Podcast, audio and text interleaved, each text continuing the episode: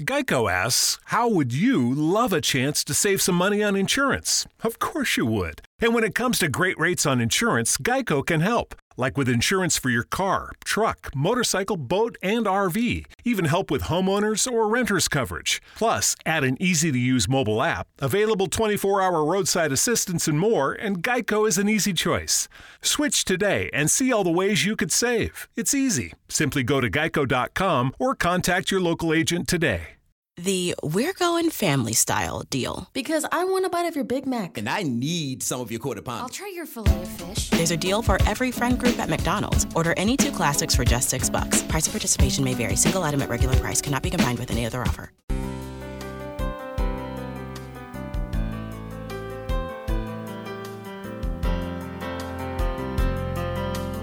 Welcome to Mission Evolution Radio Show with Gwilda Wiyaka, bringing together today's leading experts to uncover ever deepening spiritual truths and the latest scientific developments in support of the evolution of humankind. For more information on Mission Evolution Radio with Gwilda Wiyaka, visit www.missionevolution.org. And now here's the host of Mission Evolution, Miss Gwilda Wiyaka.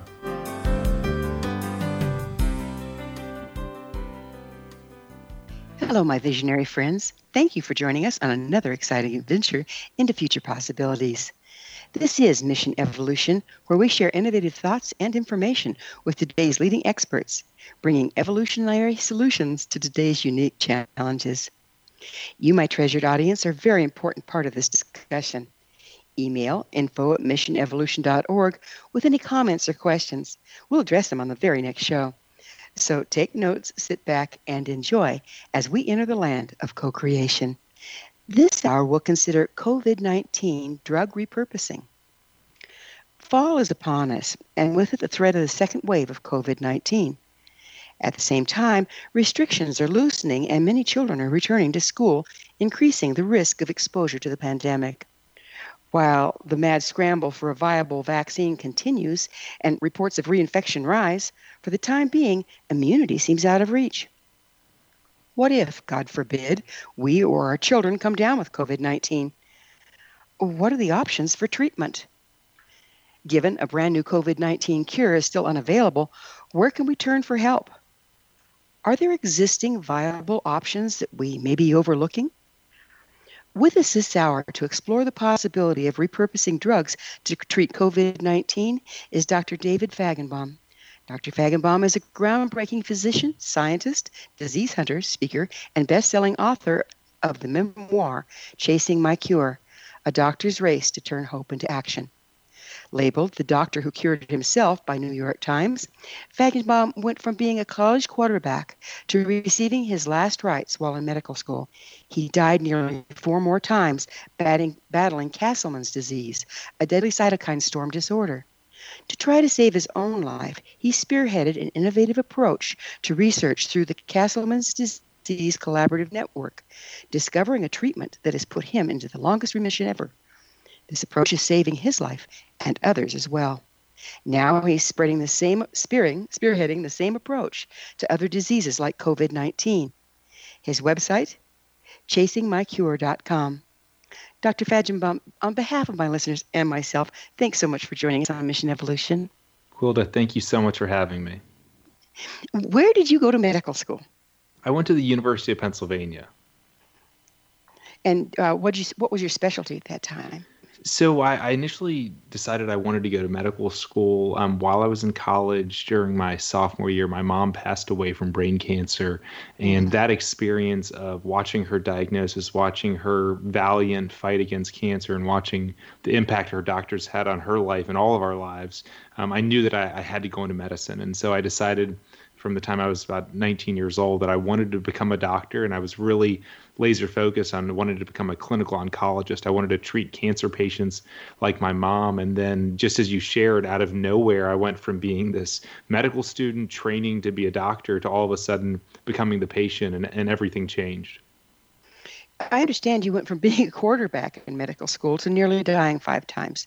Would Would you mind sharing that with us? Sure. Yeah, I was I was a quarterback at Georgetown. So in, in undergrad, my my my lifelong dream before I got to college was was to was to play college football, and um, I, I uh, was fortunate enough to, to be recruited at Georgetown, um, where I played there. And, and many of your listeners may not realize that Georgetown has a football team. We're, we're not known for our football. We do have a team. We we don't win very many games, but um, but it really was uh, was a lifelong dream for me to be able to play college football. And it was, it was when I was at Georgetown in college that my mom um, became sick with cancer, and that and that my lifelong dream of becoming a college quarterback changed to now becoming my lifelong dream of wanting to take on cancer. Mm. It, what, it's so difficult to lose a parent at that age. Um, it just, you know, my condolences. That's that's a tough thing to get through. Well, thank you. It, it really is such a tough time because you know you're just away from home for the first time. You're away at college. It, it is a tough time. And actually, I started an organization in memory of my mom called AMF. Uh, those were my, were my mom's initials, and it also stood for Actively Moving Forward. And it still exists today, supporting college students grieving the illness or death of a loved one. Oh, that's a beautiful way to process, isn't it? To, to serve others. It is. Yeah. So I understand you came down with Castleman's disease. What is that? Castleman's is a rare immune system disorder. We don't even know whether to call it a cancer or an autoimmune condition because it's got features of both. But basically, out of nowhere, my immune system just turned on and started attacking all of my vital organs. Your immune system is supposed to protect you, um, but unfortunately, sometimes it can turn on for unclear reasons and then cause lots and lots of harm. I experienced what's called a cytokine storm, which is basically your immune system going in overdrive. And in in the in doing so, I became so ill that, as you mentioned during the introduction, that I had my last rites read to me because the doctors didn't think I would survive. My liver, my kidneys, my bone marrow, my heart, and my lungs were all shutting down down. And um, mm. thankfully, I, I, survived. I got a lot of chemotherapy that saved my life. But unfortunately, I would go on to have relapse after relapse after relapse. What is it like to experience a cytokine storm from the perspective of a patient? So I think there there are a number of, of feelings. One is of, of fear. It, it's terrifying to basically have all of your organs begin to shut down um, because of something that's supposed to be good. Your immune system actually causing harm. So it's it's really terrifying. It's also really really painful um, when your liver and your kidneys and your bone marrow and your heart and your lungs when they all shut down. Um, you experience extreme pain because the the lining around your vital organs begin to stretch and um, and it stretches so much that it just causes almost like knife-like pain all over your body. Um, and and, it, and it's also really tiring. So you can think about when you've had the worst flu or cold or, or hopefully you've never had covid but if you've had one of those infections you would know kind of the fatigue that comes with having a cold or, or a flu.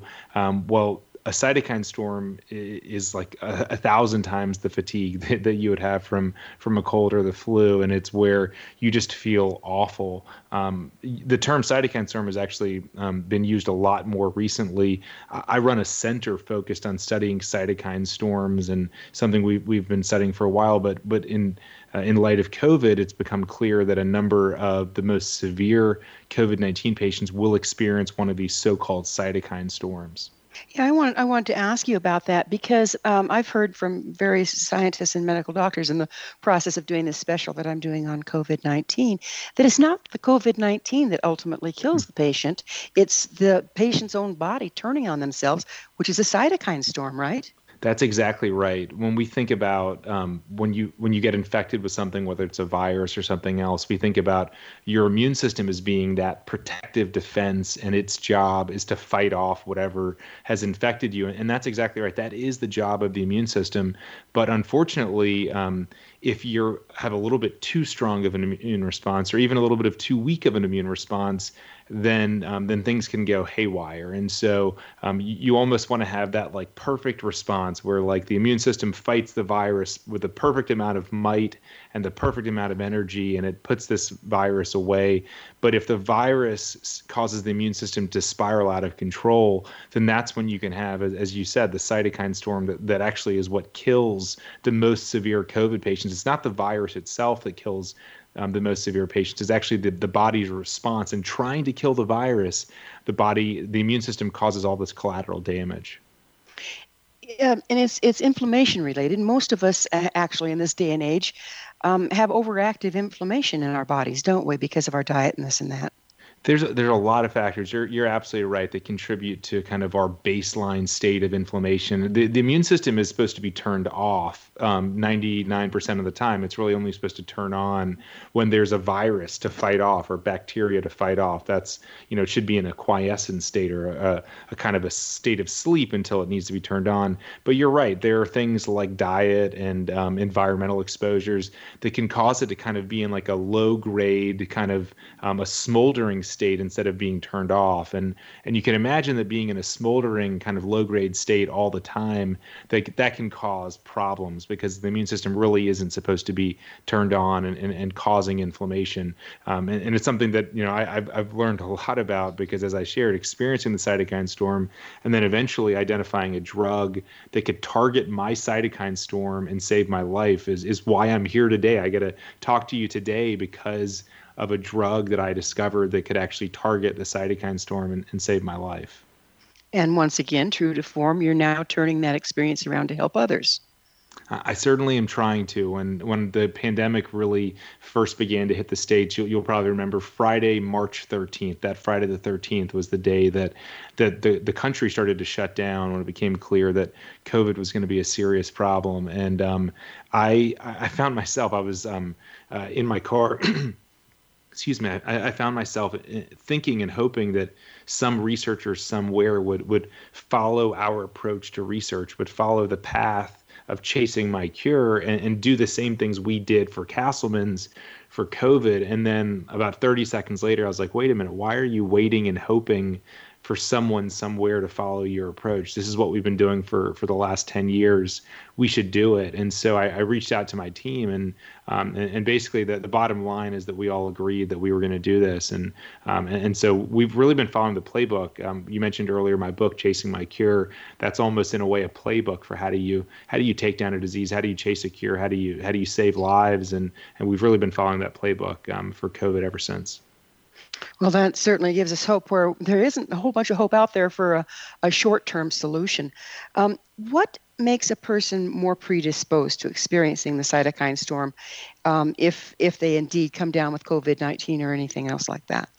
The jury's still out on all of the factors that contribute to this, but it looks like right now there's a combination of if you have a comorbidity like diabetes or hypertension, um, that certainly puts you at risk of having one of these cytokine storms if you get infected with COVID. There are other genetic factors that have become clear. There are certain um, uh, genetic sequences or changes that, that, may actually make you more or less likely um, the We're Going Family Style deal. Because I want a bite of your Big Mac. And I need some of your quarter pound. I'll try your filet of fish. There's a deal for every friend group at McDonald's. Order any two classics for just six bucks. Price of participation may vary. Single item at regular price cannot be combined with any other offer. The We're Going Family Style deal. Because I want a bite of your Big Mac. And I need some of your quarter pound. I'll try your filet of fish. There's a deal for every friend group at McDonald's. Order any two classics for just six bucks. Price of participation may vary. Single item at regular price cannot be combined with any other offer. Um, to have a, a cytokine storm from from COVID nineteen, we're still really trying to tease it all apart because what would be great is if we could test for these things in healthy people who are not yet infected with COVID and get a really good sense for okay, you're really likely to have a very bad uh, COVID infection, or you're really likely to have a, have a mild COVID infection. That could really help us with getting back to life and getting back to you know where we all want to be as a society. If you could really with with with high accuracy feel confident um, based on someone's genetic makeup or based on their comorbidities whether they're going to have a, a, poor or strong response uh, and and that still hasn't been done but I think it's something that, that many of us are working on. Well, I think that's that's one of the most amazing things about COVID is the wide variety mm-hmm. of, of responses to the disease, from not even knowing you have it to, to yeah. death. Absolutely right, and, and you know, as of right now, it's kind of feels like a like a, a slot machine or a lottery as to whether you're going to have a good or a bad response. You don't know what to expect. It feels like you're just playing the odds. But that's where we really need to get down to exactly what genetic changes, exactly what environmental factors, what comorbidities that you have that really make you likely to have a really good or really bad response to COVID. And and and, and I, many of us, like I said, are working on it, but um, but unfortunately, we don't have a very clear algorithm yet. We are getting better and better at understanding when someone shows up to the hospital there are a number of blood tests. One in particular is called interleukin six. That if you measure that te- if you measure that level right when they come into the hospital, you can predict pretty well whether they're likely to have a really bad uh, hospital stay and potentially die versus a much more mild hospital stay. IL six, this interleukin six, is a really good marker of it, and that was actually one of the reasons that I decided wholeheartedly to dive um, into studying COVID. I mentioned I run this Center for Cytokine Storm Treatment and Laboratory, but it really was learning that interleukin 6 was very important. That, that particular protein, interleukin 6, is actually the most important cytokine in Castleman disease. And actually, there are drugs that were developed for Castleman disease that target interleukin 6 that have actually now been used in COVID 19, which I think is an important uh, lesson. We're, for the, gonna, Oh, we're gonna have to get in. We're gonna have to get more into that particular treatment on the other side of a commercial break because sure. we are at the end of this segment. Um, but Dr. Fajgenbaum and I will return shortly, so don't you go away. You're listening to Mission Evolution, coming to you on the X Zone Broadcast Network, www.xzbn.net. You stay right there.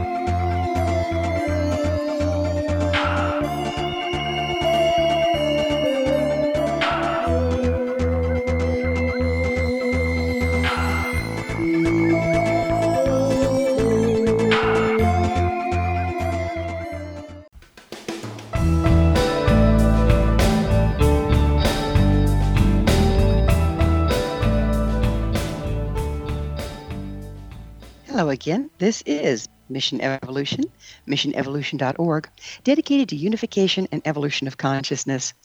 To all our faithful and thoughtful listeners, we really value your opinion and would love to hear from you. What do you think about repurposing drugs to fight COVID 19? This in from a member of our audience regarding the episode entitled Supporting Children Through COVID 19. LR comments I found this episode very helpful but I'm still really concerned about the impact of the pandemic will have on our children long term. I was wondering if you could get some more guests on the topic. Thanks, LR. We'll see who else has some helpful information on this very important topic and have them on the show as soon as possible. Curious, dear audience? Visit our archives at missionevolution.org, listen to the episode entitled Supporting Children Through COVID 19, and let us know what you think email me at info at missionevolution.org and give me your thoughts or questions so we can all share them on the next show. With us this hour discussing repurposing drugs is Dr. David Fajgenbaum. His website, chasingmycure.com. We were just getting into a test, David, that that um, you can do at the hospital that'll give a pretty good marker as where a person stands um, with the disease. Uh, would you continue with that, please? Sure, absolutely. So this particular test is called interleukin 6 and interleukin 6 is a cytokine. So we've talked about cytokines a few times so far today, but I, I didn't really get into what they are. So cytokines are proteins or molecules that your immune system produces in an effort to fight off an infection. Um, those same molecules, these cytokines, also help the immune system to communicate with one another. And so, uh, interleukin 6 is, is one of the most important cytokines in fighting off infections. And it's actually really, really elevated in Castleman disease. And um, so, this same test that you can do when someone shows up to the hospital with COVID that will tell you um, if someone is likely to have a very good or a very poor outcome from their COVID. Um, the same test also is used in Castleman disease because there are drugs that um, that target interleukin six in Castleman's. There are actually two drugs that are FDA approved that were developed for Castleman's over the last couple decades. And I think it's an important lesson that a lot of times people say, okay, this disease is rare. It affects 5,000 people in the U.S. per year. Um, you know, I'm, I'm not going to focus my effort on it, but this is a great example where um, drugs developed for this very rare condition, Castleman disease, actually are now being used in COVID and, and, a number of other conditions like rheumatoid arthritis and, and even as part of cancer treatments. And so uh, this is an important lesson. And, and, I, and I can't talk about interleukin 6 without mentioning my good friend and colleague, Kazu Yoshizaki, who actually discovered that interleukin 6 was elevated in Castleman's. And, and he went on to develop the drug um, to target it. And, and I'd heard a rumor that he had tested it on himself, he'd given it to himself to prove that it was safe before he gave it to other humans. And when I, I asked Kazu, I said, Kazu, I heard you gave it to yourself. He said, No, no, no, I didn't give it to myself. The nurse, she gave it to me. So, this amazing researcher, he developed uh, this drug. He tested it on himself. Um, he didn't die, so he gave it to a bunch of other other people, and it went on to get approval. And I, I think I just love that story so much. And that was certainly was um, was a story and an experience that that informed me and inspired me as I was on my own journey chasing my cure is is anxiety you know it's anxiety is an interesting thing but isn't anxiety also involved in inflammation but which comes first the inflammation or the anxiety That's a good question, and I think you're right. Uh, there's no doubt that um, psychological state, environment that we're in, that those can all contribute to our immune response. We were chatting earlier about how your immune system is really supposed to be in a in a quiet or quiescent mode um, until it has to turn on. Um, but sometimes things, uh, environmental triggers, psychological triggers, can cause it to go into kind of a low grade um, situation where it's it's kind of in the in the on position when you really you want your immune system generally turned off until it needs to be turned on. So yeah, there are a lot of factors, and unfortunately, there's a lot still to be learned about the immune system. It's uh, it, I think it's, in my opinion, it's the most fascinating system of the body, but it's also undoubtedly one of the most complicated um, organ systems. I think we're really starting to recognize how everything is connected to everything else. we used to kind of compartmentalize it. Oh, well, the immune system is here, yep. and you know, and the cardiovascular is there. Yep. But you know, now they're saying, well, your heart has intelligence and uh, your yep. gut has intelligence. It's really, um, I love to see this opening up, because don't you believe that the process of opening up this interrelatedness will crack the the shell on a lot of things we've been unable to cure? I totally agree with that. I think that um, interrelatedness is um, the the reason that I think so so little has been done in the past into this is that um, scientists like myself we study specific diseases or cell types or pathways within given disease areas and we really get very focused and that's how we make breakthroughs. But sometimes getting so focused can create silos. And i think that you're absolutely right that as a medical community we're really starting to open up those blinders and look at the the related conditions and the overlapping conditions. And boy is covid a great catalyst for that because i mean covid is a great example where it seems to affect anything and everything in your body. And i think that this is just a covid has been terrible in every possible way. But I do think that there are some silver linings from COVID, and that I think that to your point, they're helping to expose that maybe we shouldn't think about diseases as just being a lung disorder or just a heart disorder, like you said, but really recognize that that diseases, you know, affect many systems, and that, that all these systems are are interconnected. But also, I've been so impressed by the amount of data sharing that's been happening within the medical community. Um, data is being shared freely. People are collaborating in ways that I've never seen before before.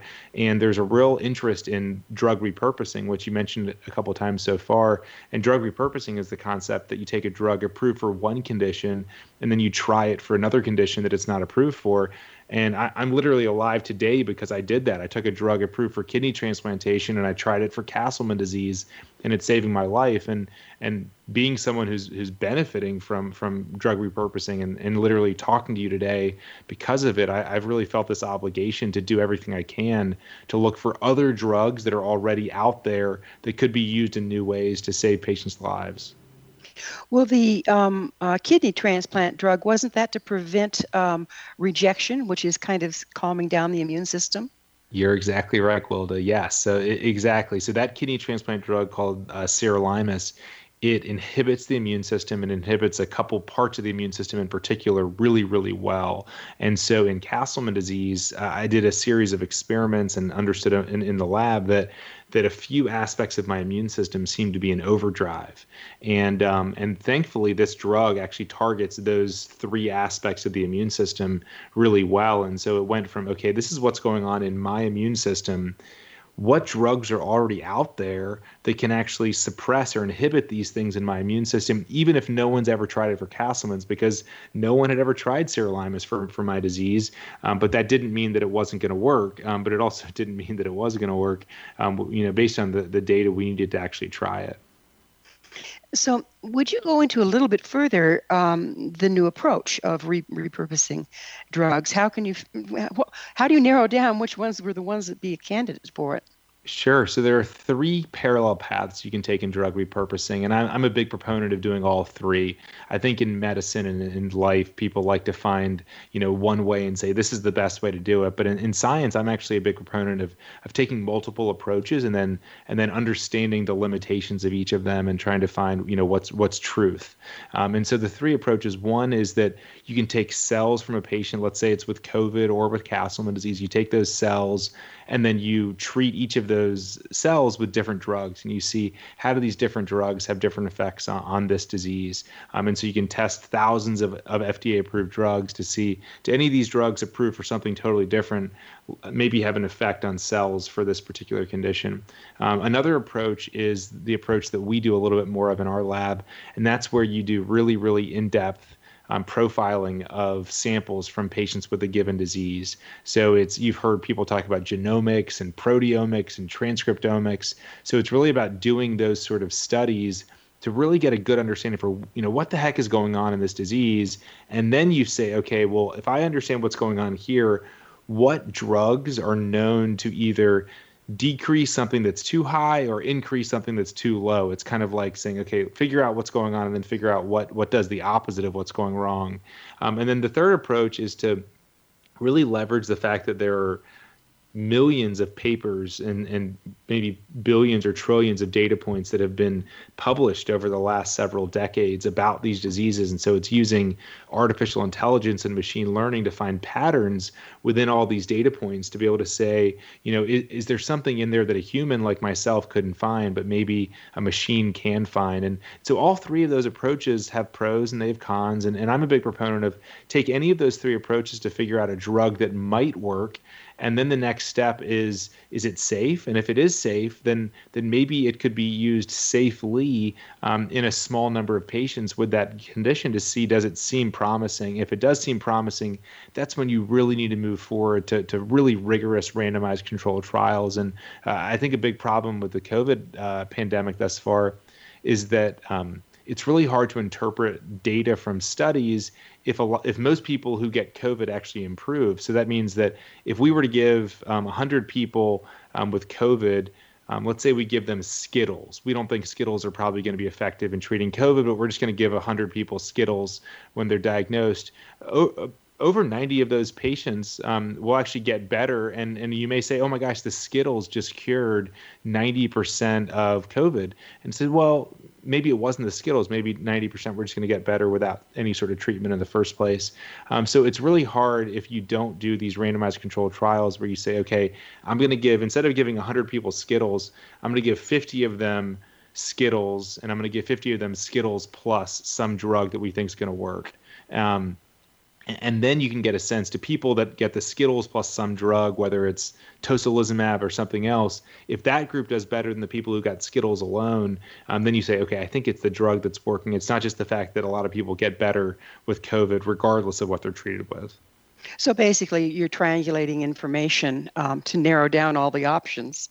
Exactly. And, and yeah. then at the end of the day, it's also being really humble about realizing that you can triangulate all you want, but at the end of the day, the word you used is right, and that's options. And that's that these are drugs that are candidates. They may be effective, but none of us can say, okay, this drug looks really good in the lab in my test tube. It's definitely going to save lives. It's, it looks really good in my lab. It looks promising.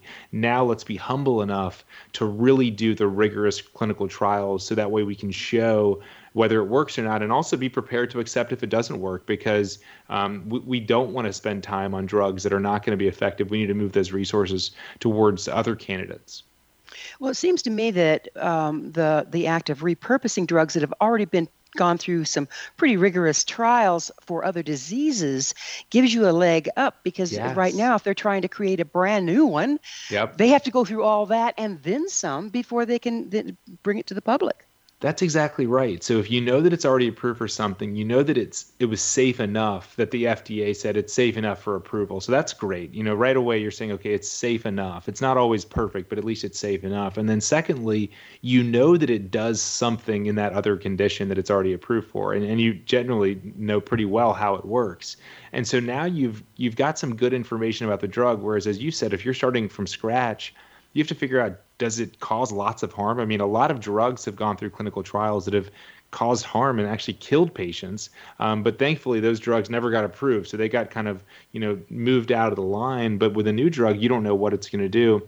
You also don't always know exactly what it's going to do when you give it to people. That's why I'm so amazed by my friend Kazuo Yoshizaki that I shared tested that drug on himself is that you just don't know what it's going to do and i think that's partly why he tested it on himself he didn't want the um, the onus and the, the he, he was afraid of you know if it causes tremendous harm to to other people, you know, he would have felt awful about it. I'm not recommending that that drug development should involve scientists testing drugs on themselves. I think that's you know better left to comic books. But um, but I think this is an example where um, where he, he's just you know in, in, inspirational to me that he was willing to take that sort of a step. Yeah, beautiful man of service. That's, that's that is amazing. Um, so uh, we're just about out of time in this segment, but when we pick up on the other side, I'd like to discuss. You know, we're in a big hurry. Um, are we likely to run the risk of making mistakes because we're under so much pressure and a big hurry, and how to prevent those mistakes? You game? Sounds good. All right. But it is time for a quick pause. Dr. Fajgenbaum and I will return to our discussion shortly, so you stay right there. This is Mission Evolution. We're coming to you on the Zone Broadcast Network, www.xzbn.net.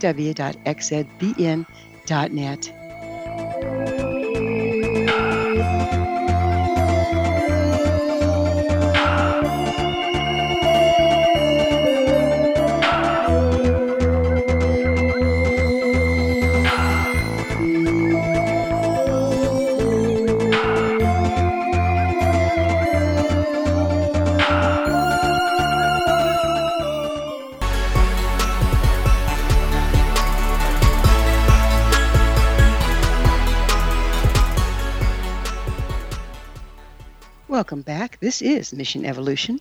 Did you know our entire leading edge, information packed past episode collection is available to listen or download with our compliments?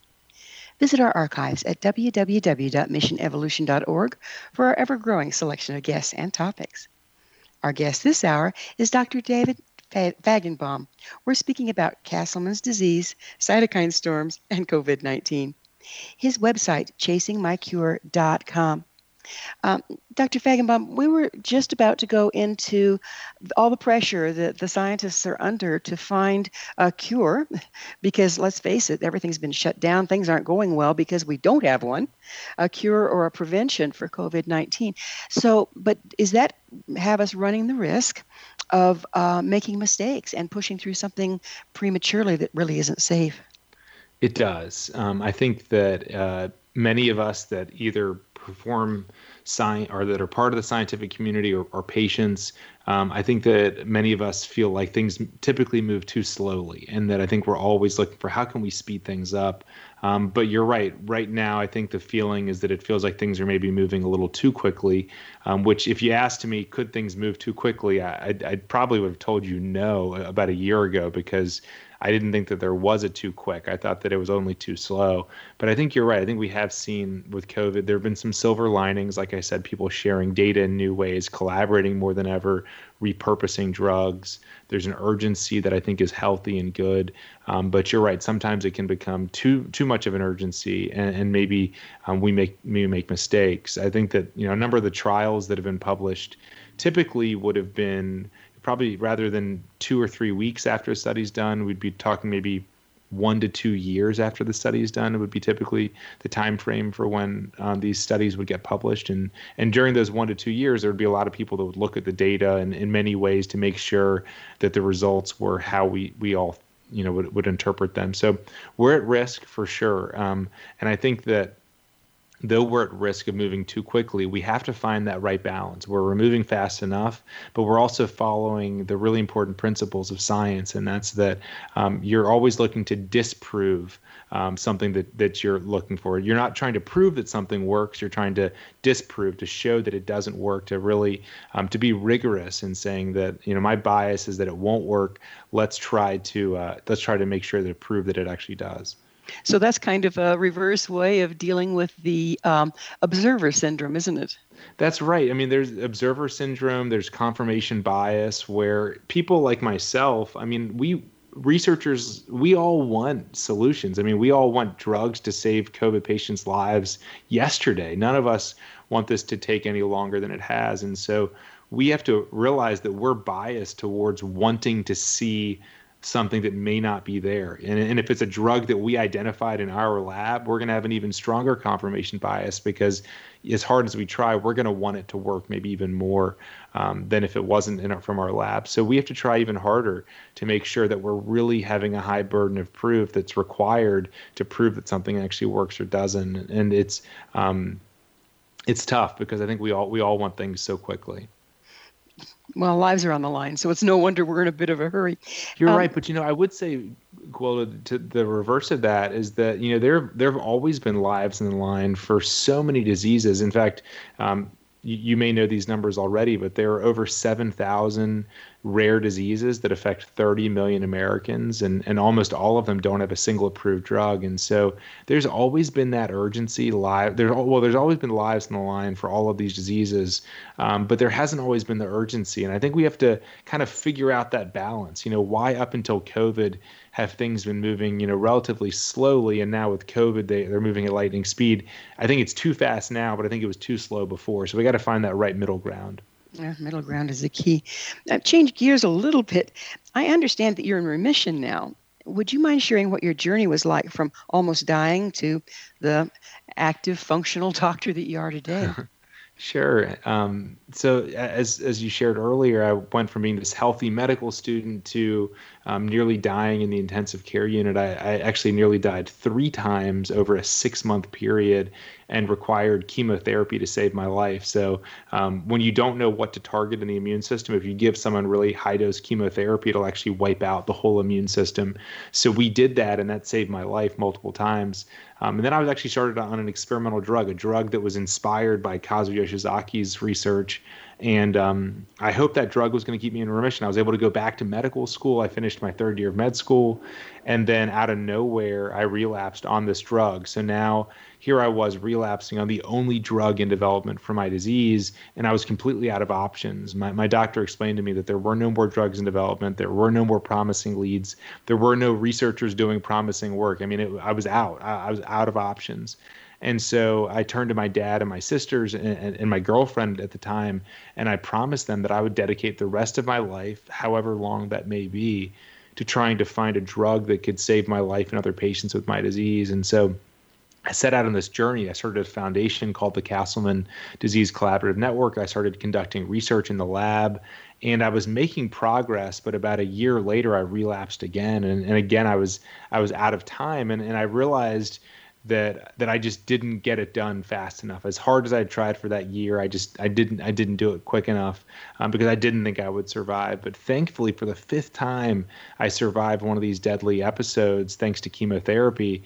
Um, and now I knew that I was I, I was just so fortunate to make it through that. I had to find something, some drug that could help me, and that's what set me on this path to find the drug sirolimus, where I performed a series of experiments that led me to figure out what seemed to be wrong in my immune system. And then I started searching, well, what drugs already exist that can maybe turn that around? That can either decrease the things that are that are too high or increase the things that are too low. And I, I came across this drug sirolimus, and it had never been used for Castleman's, and I was completely out of options. And my girlfriend at the time, Caitlin, and I, we were engaged to get married, and I I so badly wanted to make it to our wedding day of May 24th, 2014 and I really was willing to willing to do anything, and that's um, that's when I started testing this drug, sirolimus, on myself, and um, you know, I never I never thought that I was going to make it to our wedding day. I just I just knew I had to try, and I made it to May 24th, 2014, and and all of a sudden I made it to May 25th, 2014, and um, and, and, as the time has gone on, it's now been over six and a half years that I've been in remission. Um, just so thankful for every moment, and and really just felt like I had to share this story and this message of hope with the world, and that's why I wrote "Chasing My Cure" because I just feel like I've learned so much about life, so many lessons from this journey about fighting back, hope, resilience that I just felt like I had to share with the world. Mm-hmm. I'm sure glad you are. Now, how can a person tell if they are indeed um, running kind of um, inflammation in their system as a, as a matter of course, um, you know, like they're always in a state of inflammation, so that the, we can kind of start getting a feeling, well, we might be a little higher risk than Yep. the guy next to us. How, how can you tell? There's one lab test that's pretty good for distinguishing this. It's called C-reactive protein, and basically C-reactive protein it's produced by cells in your liver in whenever there's any sort of inflammation. So if your body is inflammation, then your liver cells are going to make C-reactive protein. And so if you test the blood and you say, "Oh wow, C-reactive protein's up," there is inflammation going on. Um, so it's actually been used for I'd say over a decade now because it turns out just, earlier on you you hit the nail on the head. You talked about how cardiovascular disease is linked to the immune system. And actually there are a number of studies that prove that if your CRP is elevated because you have inflammation you are at increased risk of having a heart attack. And so this is a great example where you test the levels of inflammation and then if the levels of inflammation are high you get a sense for okay you are at increased risk of a heart attack. Or as you know many other conditions that are also associated with inflammation. So crp is the best way to, to measure that How about just symptoms that a person, you know, everybody's not going to run out and get a CRP. Yes, I agree. or, or we would overwhelm that. everybody, right? yep So, how? What are the symptoms, just as you know, observing ourselves that we can notice that might indicate, well, we better go get that test. Yeah, it's a, it's a good question, and it's really hard because you know things that are that are symptoms of inflammation are also symptoms of a lot of other things, and so a little bit of low grade fatigue would be something that would tell you that maybe there's some inflammation. Um, uh, if you can actually see the area of inflammation, you'll see some redness there.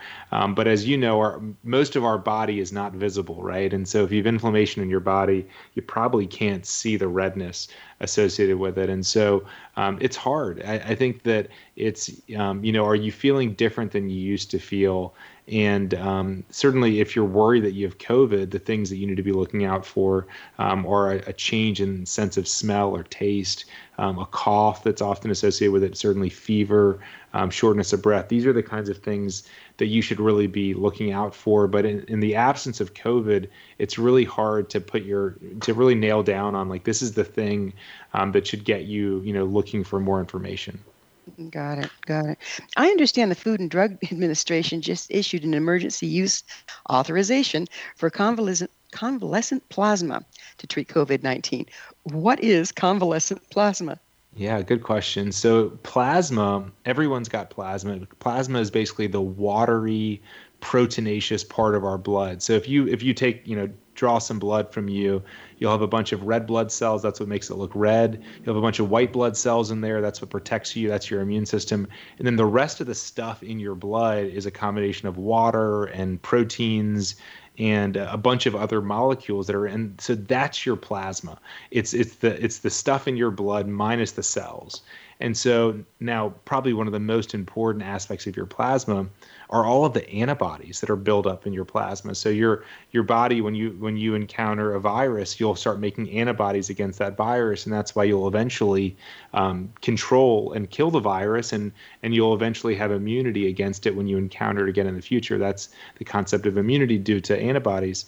Now um, if you've encountered covid you have undoubtedly made antibodies against the COVID virus because if it's convalescent, meaning means that you're better, you're now feeling better. So you were sick with COVID, you're in a convalescent, uh, you know, you're feeling better state, which means that the COVID, the virus SARS-CoV-2 was controlled, and now. Um, you should have high levels of antibodies. So the idea is that now you take plasma from someone who just fought off COVID, which has all of their antibodies in, and you give it to someone new um, and now they have antibodies against COVID, which is awesome um, because that's going to help them to fight the virus. However, it's a lot more complicated than just that. And that's because your antibodies only last in your blood for a certain period of time. So if you get antibodies from someone else, those antibodies are only going to help in the short term, maybe in the next few days to weeks.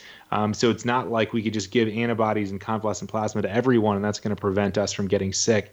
You have to keep giving it to people um, if you want to use it in a preventive state, um, but you definitely need to give it um, uh, to folks um, uh, in the midst of active disease to expect that it would work. However, what's also become clear is, as you mentioned at the beginning of the show, there are people that actually are fighting the virus pretty well Um, but it's their immune system that causes all kinds of other problems that lead to them dying. So, so that person who's really sick in ICU with COVID, they may actually already have plenty antibodies against SARS-CoV-2.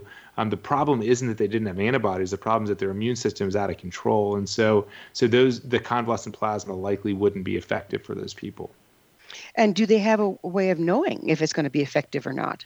You know, right now there's some some okay data to suggest that if you if you get your antibody levels, if let's say you've newly been infected with COVID and you get your antibody levels tested for COVID and you find out that you've got low antibody levels, those people are more likely to benefit from getting convalescent plasma from someone else who has high antibody levels. Because if you give someone who's got low antibodies to someone with low antibodies, it's not much of an effect. And if you give it, if you have someone who already has high antibody levels, then giving them more antibodies is, is probably not going to be effective. But if you take someone who's newly infected with COVID, they've got low antibody levels against it, and then you take blood from someone who's got high antibody levels and you give it to them, those are the people who seem most likely to benefit. Um, and that was shown in a kind of a sub analysis of a sub analysis, which led to that um, emergency compassionate use or emergency um, approval. Um, but more work is going to be needed to really prove that out. Well, it strikes me, and we're about out of time for this segment, but it strikes me it's very similar to a nursing mother passing on her antibodies. But like two days after she quits nursing, the child can come down with all of that stuff. Exactly. That's a really that's a really really good analogy. I need to start using that. You're welcome to it. It is time for that for that commercial break. Dr. Fajgenbaum and I will be back shortly to continue our discussion, so don't go away. This is Mission Evolution on the Zone Broadcast Network. www.xzbn.net.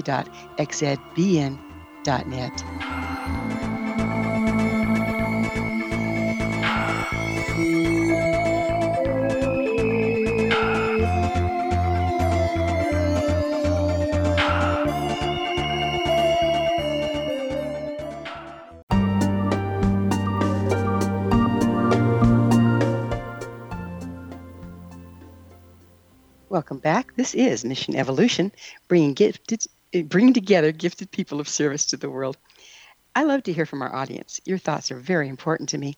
To suggest a topic or guest that you think would be of interest, email us at info at missionevolution.org.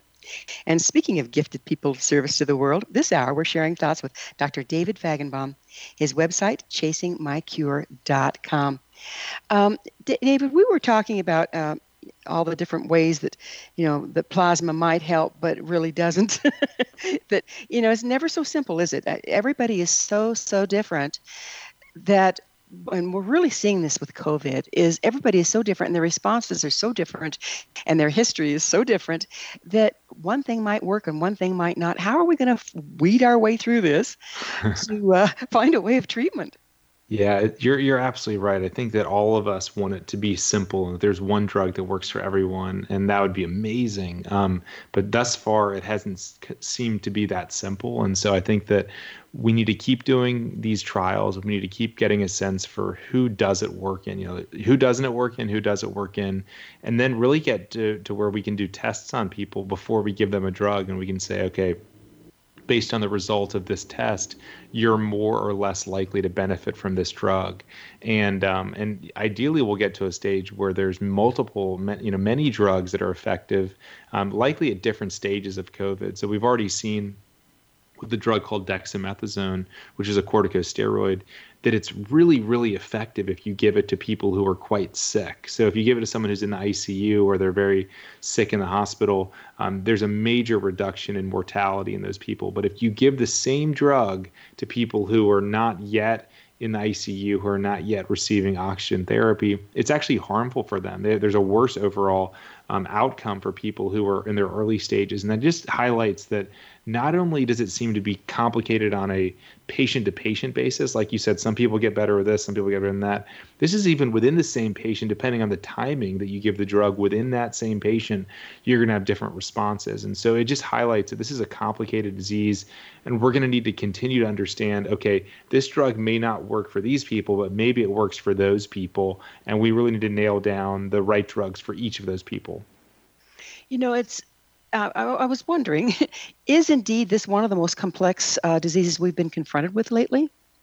I think that I would say it's definitely up there as one of the most complex diseases. I think that um, part of what's so difficult about it is that um, is that we want answers so quickly. So there's there is a, an incredible amount of work being done, but there's still so many unknowns. I mean, I think that for diseases that have been around for a long time that are really complex. I mean, I think that we would all agree that HIV is very complex. That's why there's no vaccine, even though we've been working on vaccines for decades.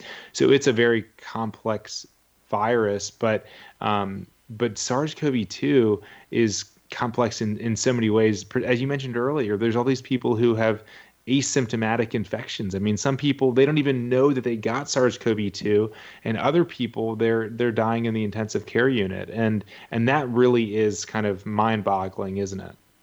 It is. And and I think it also adds to the confusion that the masses are suffering from right now because um, you know there's a lot of misinformation out there mm-hmm. of oh it's all you know eh, conspiracy theories and everything else but i think that this uncertainty and this this mixed bag of of responses that we're getting from different people is really playing into that don't you Oh, I totally agree with you. I think that if everyone uniformly had the exact same response, then that would mean that everyone's friend would have had a similar experience or everyone's aunt or uncle who's had covid would have a similar and we would all be on the same page. But you're right some people are having really bad and the people who are having really bad responses their family members are terrified of covid and then the people where they're having, you know, a mild or asymptomatic case, their family members are like, hey, what's all the fuss about?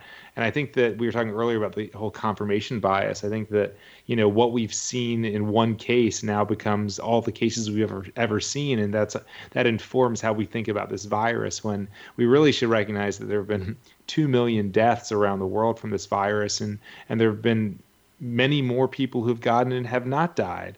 And so um, I, I think we just I think humility is is an important uh, characteristic in saying that we just don't know um, and we can't really rush to judgment one way or another yet. How much does the uh, go back to anxiety and fear? How much does that make make us more susceptible to to having a worse case of it? I think that there's two things with anxiety. So um, anxiety is never a good thing. Um, it's always better for us to be in a good state of mental health. However, if being anxious about the virus means that you're going to follow precautions like social distancing and mask wearing and hand washing, um, then it may be that that anxiety is what saves your life. Um, at the same time, um, being anxious and having anxiety is not a good thing, and it's not something that that I would recommend or that I'm saying you know people should be anxious. I'm not saying that at all, but um, I think it's it's about finding that balance where you respect viruses like this and you recognize that it is a slot machine, we don't know how any one of us is going to respond to this virus. We may have good data to suggest that some of us are going to do better than others, but it's being it's about being humble uh, that, that, we don't really know, but it's also about having a healthy healthy dose of um, of awareness, maybe not anxiousness, but awareness that we need to need to be careful. Well, when you when you go into anxiety, um, you go into the back brain, and you're in fight or flight. There's mm-hmm. no logic or decision making there. Mm-hmm. It's just, uh, you know, knee jerk reactions.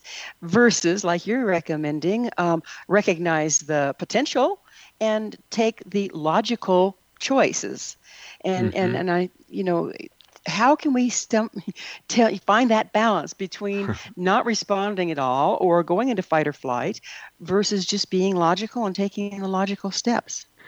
You know, I don't know the right answer. I think that I've always thought education is the way to get to that, but I've realized throughout this pandemic that um, that that ed- I still think education is so important. But I've realized during the pandemic that that two people can hear the exact same words and come up with totally different interpretations. And I guess I've always known that, um, but it, it's hard because um, uh, because there are sometimes very clear messages that are misunderstood, and sometimes there are very unclear messages that seem to be better understood. So I think it, it's really tough, but. Um, we as a society need to recognize that we don't know everything and, and we need to be humble enough to realize we don't know everything, um, but also uh, recognize that that more work needs to be done and that to try our best to follow recommendations that are made, but also kind of cut those people making recommendations slack and realizing that they're not they're not going to be right 100% of the time. Um, but but you know we're all just doing the best we can.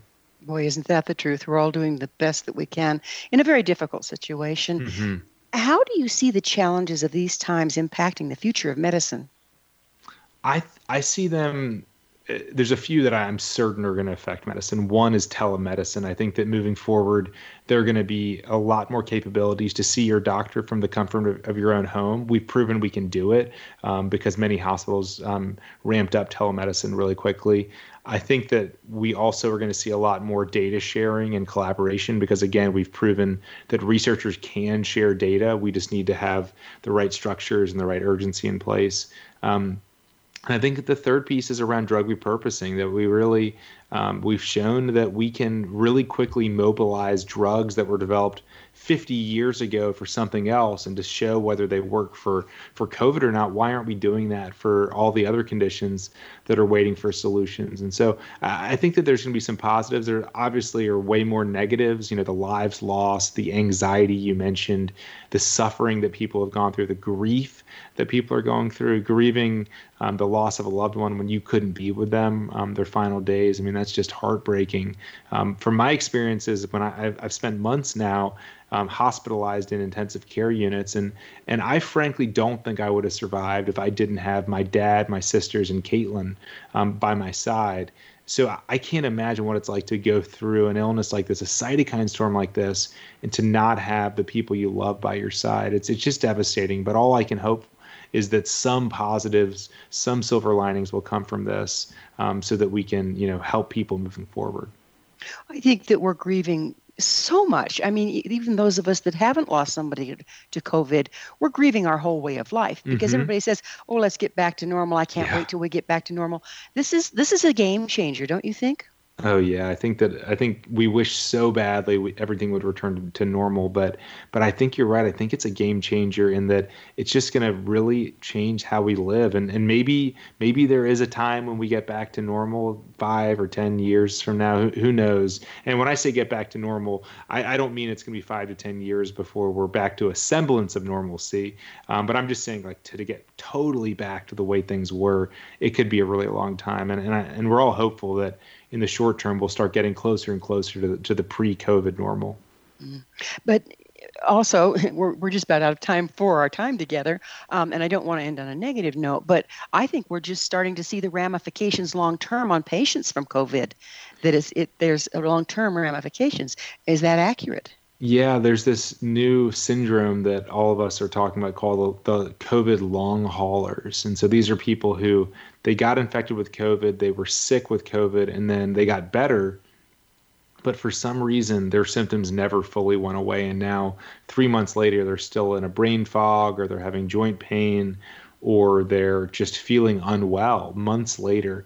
And so uh, that's something I really worry about is this kind of long term, long hauler syndrome um, and what it's going to do to people. So uh, let, us all hope that it's not going to be as bad as many of us fear. Um, and, and I think that, you know, listeners should feel comfort knowing that there is so much work being done um, in the medical field. I mean, there are colleagues of mine who are cardiovascular disease researchers who had never ever studied the immune system before that have turned their time, their effort, their energy, their intelligence at fighting COVID. And so, um, my lab, where we've been studying related cytokine storm disorders, we're we're full speed ahead after COVID. So I hope listeners know um, that that there is an incredible large group of people that are working really hard on COVID, um, and we're doing everything we can. And we're already seeing the fruits of that labor. There are drugs that are already being revealed to be effective. There are more coming down the pipeline, um, and we're just going to keep everything, keep doing everything we can to keep chasing cures for COVID. Oh, we're so grateful you guys are out there in the trenches. you, you know, you're the ones that are going to find find the solution to that part of it. That's a fact. Well, thanks You know- for helping to elevate um, the, the work that we're doing and helping to spread the word about the work we're doing and also about my journey chasing my cure.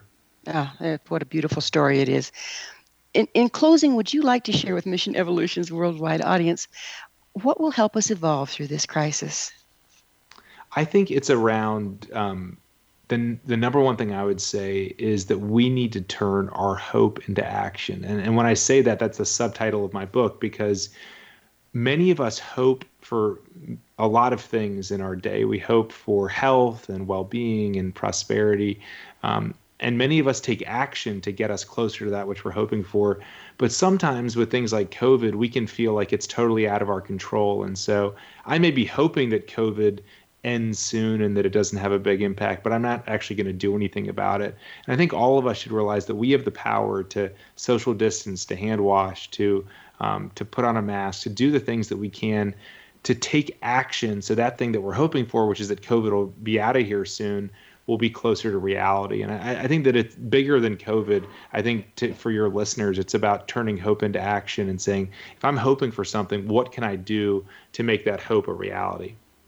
Isn't isn't that a beautiful message? Because it seems like we feel so victimized by this, we just sit on our hands and worry. That's and yet, right. you know, I'm not a medical person, but I can do my part in, in doing what I do with my show to share the message. You are That's a medical exactly right. person, and you're in the trenches working it. But each of us has an option to be part of the solution rather than part of the problem. I totally agree. Well, I'm sorry we are out of time. I could go on and on with you. Dr. Fajgenbaum, thank you so much for coming on the show. Thanks so much for having me, Gwilda. been a real pleasure. Our guest this hour has been the author of Chasing My Cure, A Doctor's Race to Turn Hope into Action, Dr. David Fajgenbaum. Labeled the doctor who cured himself by New York Times, Dr. Fajgenbaum is a groundbreaking physician, scientist, disease hunter, speaker, and best-selling author. His website, where you can find out more about him, is chasingmycure.com. Remember, our entire information packed past episode collection is available for listen or download free of charge. Visit our archives at www.missionevolution.org for our ever growing selection of guests and topics. This has been Mission Evolution with Gwilda Wiyaka on the X-Zone Broadcast Network, www.xzbn.net. Join us next time as this mission continues, bringing you information, resources, and support to a tumultuously evolving world.